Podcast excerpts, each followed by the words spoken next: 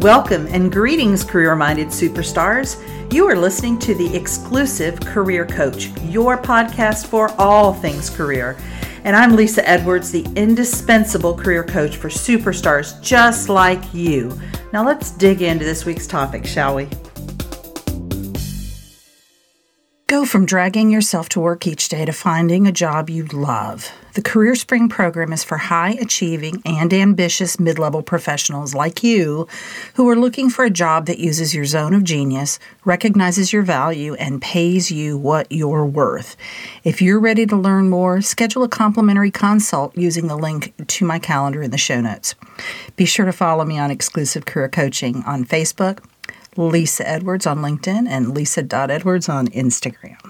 Greetings. How are you doing? How's life? How's work? How's the balance between the two? I want to remind you again I do a master class on the third Thursday of every month at 4 o'clock p.m. Eastern. And if you want to check out what the next topic is and to register, you can find the link in the show notes, but it's Master Coach Webinars dot card c-a-r-r-d dot co so we're hearing a lot about the great resignation of 2021 and i wanted to talk about the volatile job market and what's really going on in 2021 i wanted to personally do a deep dive on this and as i started doing my research i thought well why not just share it with the audience? I didn't feel like i understood what was going on in all of this so i really wanted to wrap my brain around it now, according to the Labor Department, a record 4 million people quit their jobs in April 2021, which was officially sort of the start of what we're calling the Great Resignation period. And people started seeing their lives differently, and, and that was a, a prompt for quitting. Some realized that they were spending so much time commuting and they wanted to continue to work remotely. There was the exhaustion of the digital overload, the lack of connections, the, the disjointedness of working, the Zoom fatigue, all of those things. I wanted to give you some statistics to kind of set the stage for what's going on. According to Monster.com, 95% of workers are currently considering changing jobs. So let's just say everybody. for all intents and purposes, everybody's thinking about it on, on some level. But there's definitely a disparity in the figures. Microsoft research found that 41% of the global workforce is considering changing jobs. So you've got one is more than double the number of the other. Human resource executives were polled, and they expected only 8% of employees to quit once COVID restrictions were lifted. So that's just a huge everything from 8% to 95% is nuts right? So i don't know that anybody knows what's going on. According to global workplace analytics the hybrid work model is here to stay 25 to 30% of the US workforce will be working partially from home by the end of 2021. And I have said before, and I think on this podcast, I've certainly talked about it with my clients, that I think the companies that insist on going back to business as usual without a compelling business reason to do so will be at the short end of the stick when it comes to hiring because employees are on to them. Employees know that you can do this work from home and you can do it better in many cases. And if the company is not willing to have that flexibility, they're going to be at the end of the line and, and getting great employees. According to Rainmaker Thinking's report, Winning the Talent Wars, they found the following voluntary unplanned turnover, which they're calling the quit rate, is increasing. Pent up departure demand, the want to quit rate, is also increasing. So you've got a ton of people that want to quit. You got a ton of people that are quitting. And then early voluntary departure of new hires. So employees for less than 18 months is increasing. So we've got, and I've certainly seen that in my practice, people who took a job, thought it was the job, and very quickly realized that it wasn't. So you've got all of this turnover coming on, and the people that aren't leaving want to leave. So what's going on? What's really happening here? The first thing I think we want to talk about is workforce burnout and depression. So there is this collective sense of we are exhausted. We have been running a marathon, but at a sprint speed. We are feeling isolated, we are tired, we're we have Zoom exhaustion, all of those things. Next, there is the certainly still fear of infection. You know, right now we're dealing, as I record this, there's the Delta variant and some closures and some restrictions that are being brought back in because of that.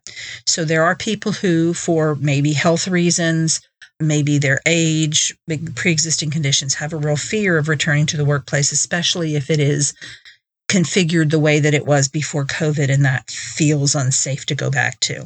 You then also have the issue of the extended unemployment and other benefits. So essentially, we have, in our effort to help the American people, we have de incentivized the workforce in many cases. And so I live in Florida and they've taken away the extra benefits. So it's just a baseline unemployment rate. And I think many states have followed that. And so there are people who, especially if they were at the lower end of the income, they're thinking, what's the benefit of going back to work by the time I pay for childcare?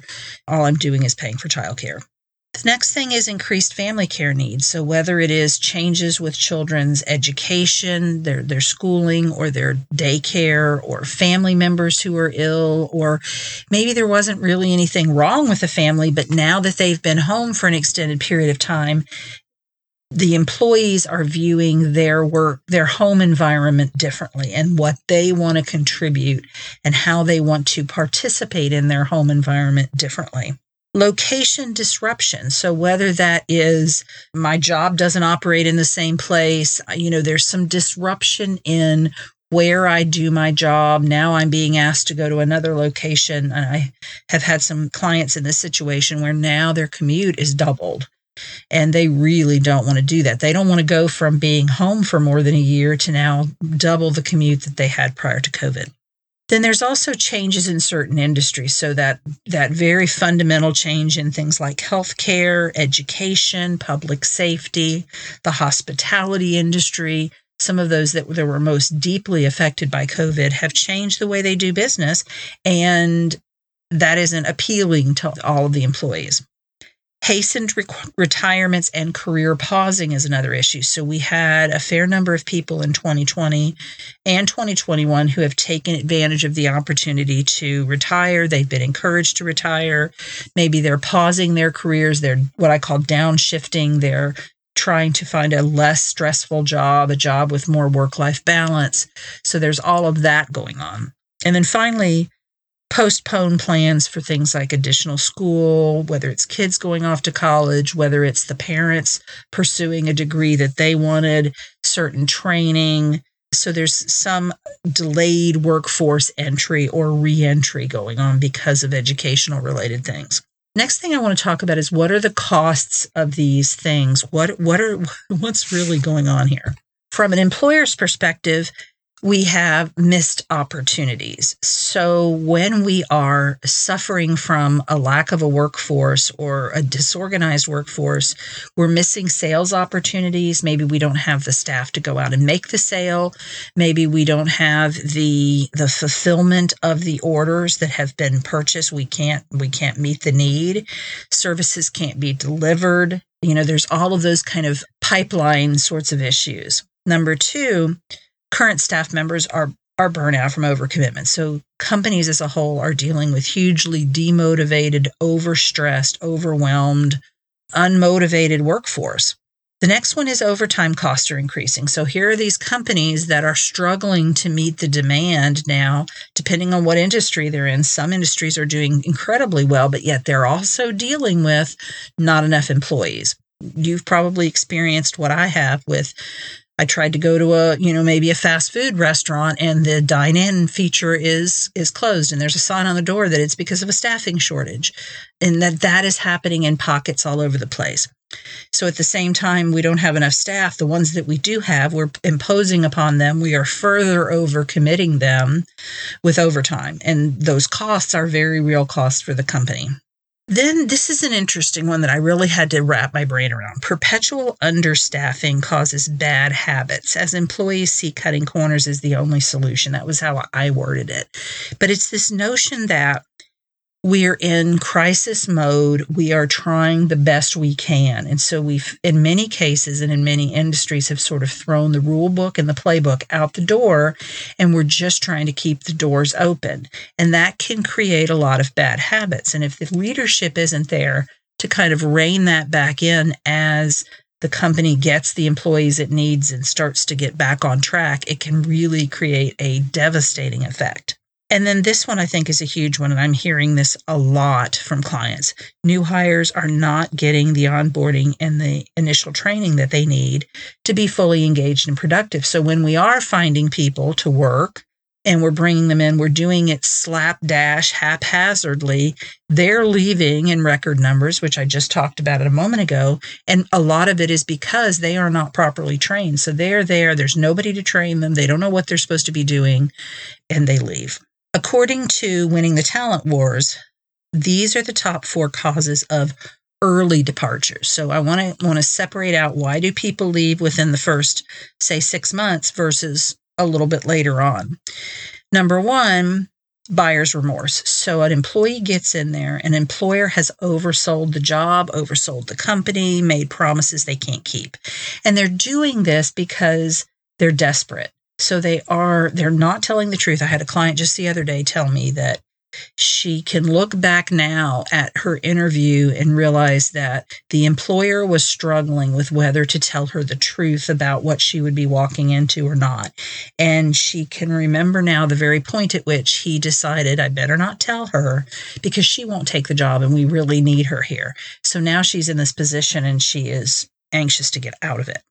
Number two is inadequate in onboarding and initial training. And I talked about that a moment ago. But again, in this effort to just kind of get bodies, warm bodies in there, we aren't doing the proper training so that these people can do their job, not cost us money because they screw things up and they're engaged right so if they if they're not engaged and they leave then the company has lost a ton of money so we really have to be careful about this onboarding and initial training the next thing that's that's happening, the next cause of early departure is people are being handed off to an unsupportive manager. So they're going through the hiring process and then they're getting dumped in the lap of someone who either maybe hasn't been a manager before, maybe the manager's covering an area that they've never covered before and they don't care about it, but the manager is not supportive, not giving them the tools and the support and the encouragement that they need to be successful.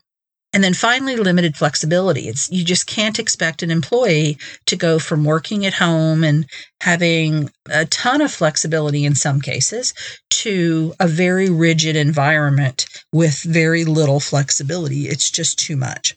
And this is a quote from Rainmaker Thinking and, and their report Winning the Talent Wars. When employees, whether new hires or longer term, decide to quit when the time is right, we call this leaving in your head or leaving without leaving. This phenomenon is sometimes the explanation for diminished performance or bad attitude from a previously good employee.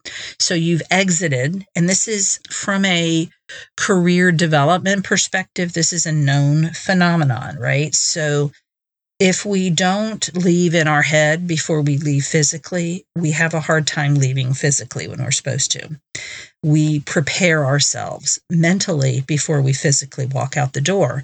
And if you've got a lot of people in the same company that is have left in their head and are looking elsewhere, you can imagine the diminished capacity there. The people are not engaged, they're not physically present. Maybe they're, you know, finding ways to be out of the office so they can engage in their job search. They're certainly mentally not present. Now, here are the five stages, or five causes rather, of mid stage department departure, according to Rainmaker Thinking.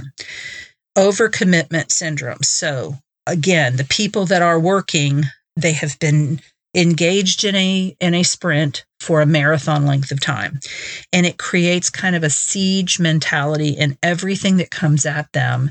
Every new assignment every new request feels like an assault on them. You can't survive that way very often they have a disengaged or unsupportive manager. So, again, there's going to be some overlap between these mid stage departures and early stage depart- departures.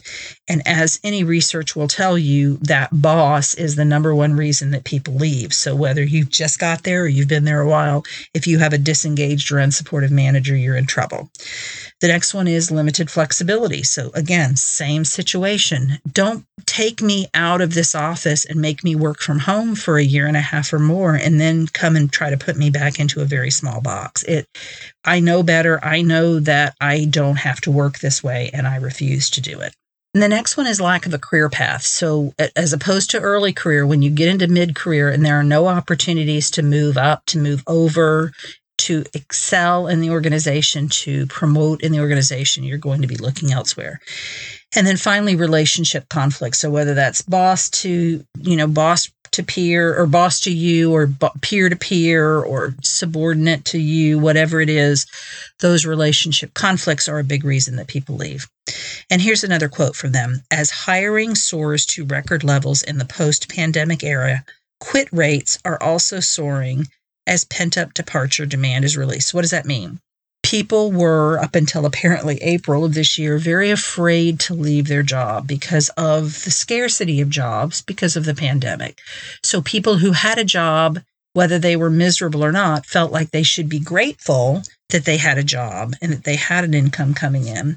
And there was all this pent up frustration. And once that sort of floodgate opened and people saw that there were job opportunities out there, there was this mass exodus um, to look for other opportunities. I wanted to end by talking about where are the vacancies and, and kind of what's going on in the various sectors. And so, construction, manufacturing, warehousing, pharmacy jobs are in ample supply. This is a quote from Indeed. The economy is still all about the pandemic, and the biggest increase in job postings are those that either help us get through the pandemic or help us get out of the pandemic. Interesting way of looking at it. The hottest jobs sectors are those that make and move things. So, e commerce, warehouse, delivery jobs, think Amazon, right? All of which surged during the pandemic are now growing at an even faster clip. The number of warehouse jobs listed on Indeed as of early April was 57% above what they were before the virus struck. And what I want you to think about is okay, warehouse jobs, but I'm not a warehouse worker. I'm a manager. I'm a senior manager. I'm a I'm an accountant. So warehouses need all of those things. So when you think warehouse, I don't want you to just think I'm going to be the person putting this woman's new sweater in the box from Amazon. There are lots of other jobs to do with warehouse and supply chain and that kind of thing. The broader logistics field could add as many as 4.5 million new jobs over the next five years. And this is according to Burning Glass, a labor market analytics firm. So we have the frontline jobs like truck drivers. We also have data analysts, software engineers, project managers, other positions required to maintain supply chains. So that makes total sense as we are increasingly becoming a a digital world that makes our purchases online, everything to do with that, from a truck driver to a logistics person, all of those people are needed in that process of getting those products to us. Factories that make goods are also going through their own labor pains. So manufacturers laid off fewer workers during the first wave of COVID compared with the service industries. Meanwhile, consumer demand for everything from personal protective equipment, of course, surged. Vehicles surged, believe it or not. And so there was a squeeze on that sector. There was a lot of demand on, on factories and, and manufacturers. The drive to vaccinate people against COVID 19 has also spawned job opportunities in things like pharmacies, healthcare organizations. So, across the United States, more than one in five job openings at the end of February 2021 was in healthcare and social assistance. So lots of jobs around that. And part of it is because of the demand of COVID. And then the other part of it is the people who have left or unfortunately died from COVID who were in healthcare. The industries that are still hurting, education has really taken a big hit. And in my opinion, hasn't done a particularly good job of figuring out how to navigate through this. They were very unprepared. And I'm thinking mostly of higher education because that's where my background is. IT has suffered and they're supposed to surge here going forward, but there was a blip with, with IT. Beauty and wellness. So there's still a slow return to services around your you know physical appearance and your you know your hair and your nails and and all of those kinds of things and then of course hospitality and tourism is is coming up it is surging back but it has taken a huge hit so finally i wanted to give you seven trends that the microsoft report highlighted that leaders need to know. And I really wanted, whether you're a leader or whether you're the person being led, I want you to think about these. Number one, flexible work is here to stay. 73% of workers say they want some kind of flexible work options to continue, and 67% want more in person time with their team. So there's pretty even amount of people that are saying, I want to go back to work. I want to be in the office that are saying, don't make me go back in an office. And companies really have to be respectful of that and give the flexibility and also consider redesigning their physical spaces to better accommodate a hybrid work environment. Number two, leaders are out of touch with their employees. People expect their employers and their leaders to empathize with them about their unique challenges. And so, more one on one meetings, more informal conversations, especially when you're dealing with remote workers. How do we keep them engaged? How do we connect with them when we don't physically, you know, hold the same space as them? Number three, and this is a huge one high productivity is masking an exhausted workforce. 54% of all workers feel overworked. And there was a lot of statistics that I saw um, and that they pulled from Microsoft Teams. I'll give you a couple of those. The average Teams meeting is 10 minutes longer. Average team user sends 45% more chats per week, 42% more chats per person after hours.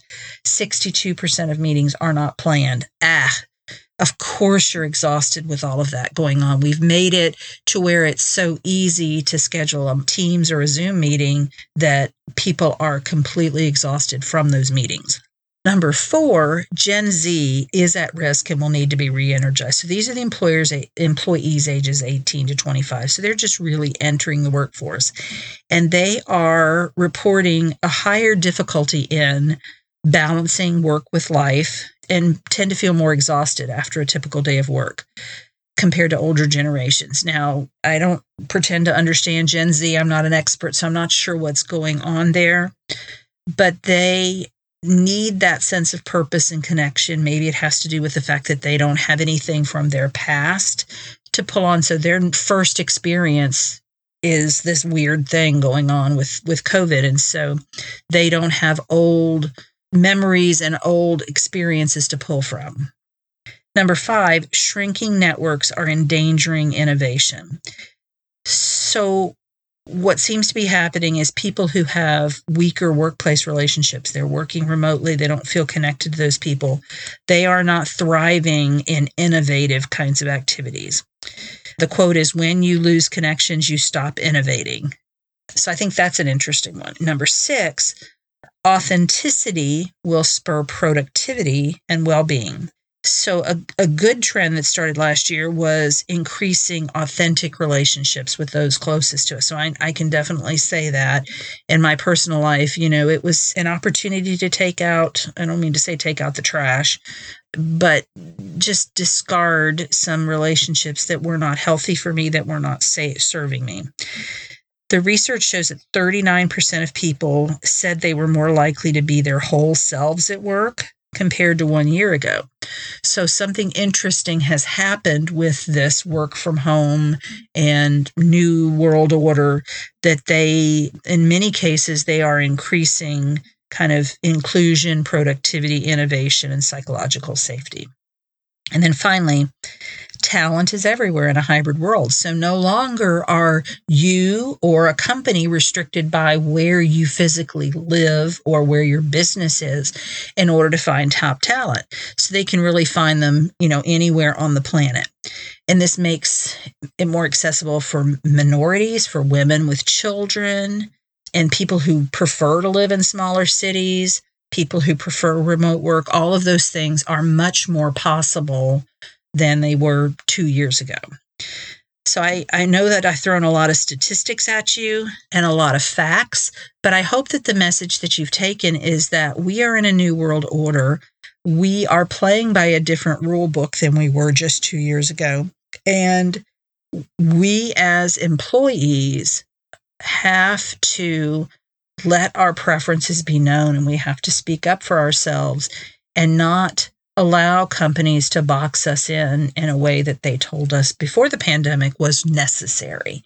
And we have to really be in tune. We want to be really in tune to who we are, what we want, what kind of work life blend, I like to call it blend over balance, we want, and be very clear in that and have those kind of requirements. I call them non negotiables going into our job search, going into our interview conversations, and certainly into our negotiations as we look for new jobs and make sure that we're taking care of ourselves and that our drive to make sure our employer keeps its doors open or whatever that is is an overriding our taking care of our own selves that we are putting ourselves first and making sure we are getting what we need getting our batteries charged I hope this has been helpful, and I'll see you next week. Take care. You've been listening to the Exclusive Career Coach with Lisa Edwards, CEO of Exclusive Career Coaching. It would be great if you would rate, review, and subscribe to this podcast. Also, I want to be your career coach, so be sure to ask questions about your career management challenges and job search situation. Until next time.